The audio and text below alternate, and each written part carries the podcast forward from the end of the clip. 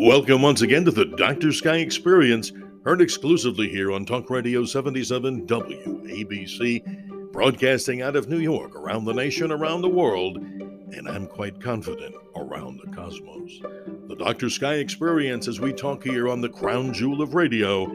Yes, sit back and relax as we talk about serious events in the world of astronomy, space, aviation, and weather, with occasional interviews from American exceptionalism as we talk about truth, justice, and the American way, like many here on Talk Radio 77 WABC. Welcome to Sky Events Calendar number 21 as we wrap up April 2023 and move into month number 5, talking with you about some great things that you can experience in our wonderful daytime and nighttime skies. We find the moon as its new phase on the 20th, and on the opposite side of the Earth, an amazing hybrid total eclipse of the sun.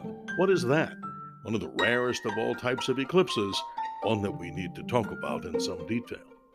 For lucky observers in Australia and Indonesia and out into the Pacific Ocean, you start to see the eclipse as an annular eclipse, meaning a ring of fire is still visible around the edges of the moon, dangerous to look at, but with proper solar filters, a joy to see.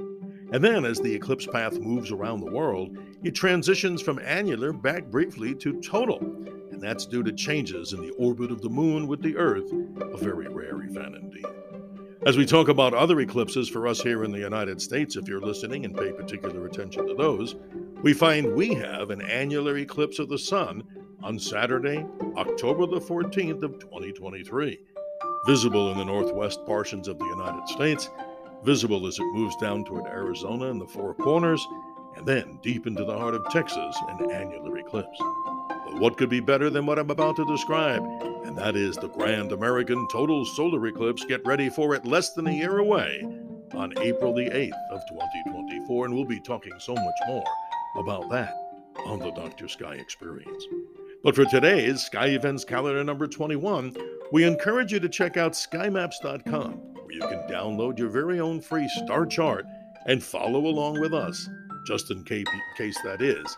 You're not capable of doing that with a smartphone, and not everybody has one, we understand. During this last period of April 2023, we find out that another meteor shower takes place. One of the better meteor showers of the year, as we start to do 2023 in detail, is the Lyrid meteor shower, Look to the northeast sky on the evening of the 22nd of April into the morning of the 23rd if you have clear skies, because the moon will not interfere. And there is the Lyrid meteor shower, brought to us by a comet known as Comet Thatcher, one of the oldest of all meteor showers. But always truth here on the Dr. Sky Experience. Don't expect to see hundreds of these meteors, and those who live in cities will see virtually few, if any. But for everybody else that has dark and clear skies, you'll be seeing a star rising in the northeast sky right around midnight.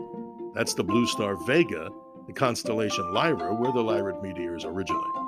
At best, you may get to see upwards of 10 or 15 of these so called shooting stars. Fascinating stories. And in the news, we find out that the Japanese space probe that went to the asteroid Ryugu, bringing back material, has also detected organic compounds some of the building blocks of RNA, and also B3. This is fascinating. Why do we talk about this? Because comets may have seeded life in the entire universe by a process called panspermia, and maybe some of these asteroids that we see were dormant comets from a long time ago. So if you see any of these so called shooting stars, know that you may be seeing what delivered life to the planets, not just Earth, but many, I'm sure, out in the cosmos. We find out on the 23rd that the moon is near the planet Venus. What a beautiful sight. If you have a binocular or you have a small smartphone that you'd like to take a picture, the evening of the 23rd, you'll see the moon and Venus in a very, very close conjunction. We find on the 26th that the moon is near the planet Mars. Mars is fading and now moving well past about 140 million miles away from the Earth. First quarter moon on the 27th and then we find out as the end of this particular calendar month, don't forget, April the 29th is known as International Astronomy Day, and there are celebrations all over the world with these particular subjects. So don't forget, let's move now into month number five, the month May 2023, and let's talk a little bit about some of the things that you can see, but particularly with the moon. We find out that the moon, as we move into May, reaches its full phase on the 5th, known as the beautiful full flower moon, another of the majestic full moons of 2023.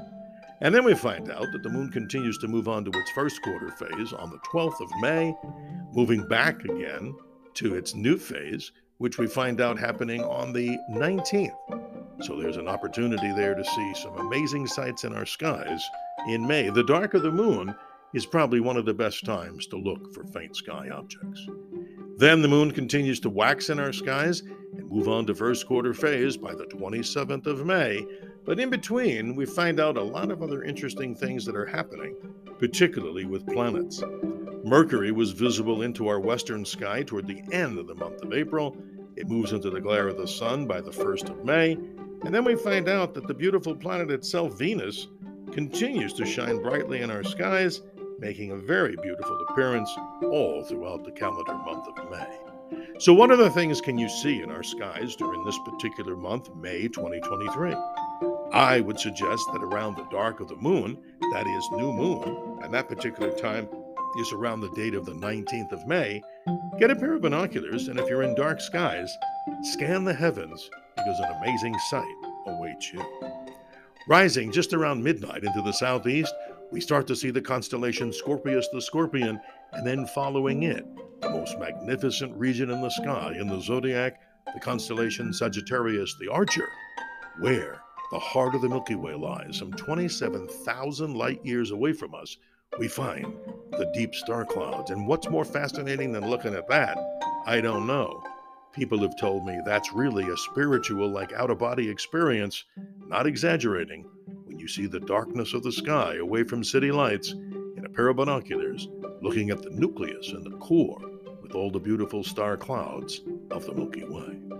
If you have questions or comments, my email is simply drskyshow at gmail.com.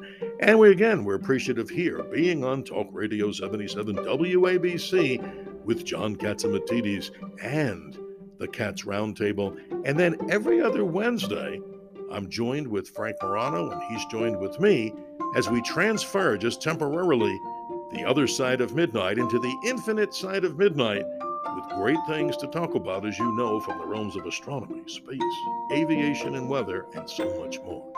And check out our Dr. Sky blog, where you see the listing for the Dr. Sky experience.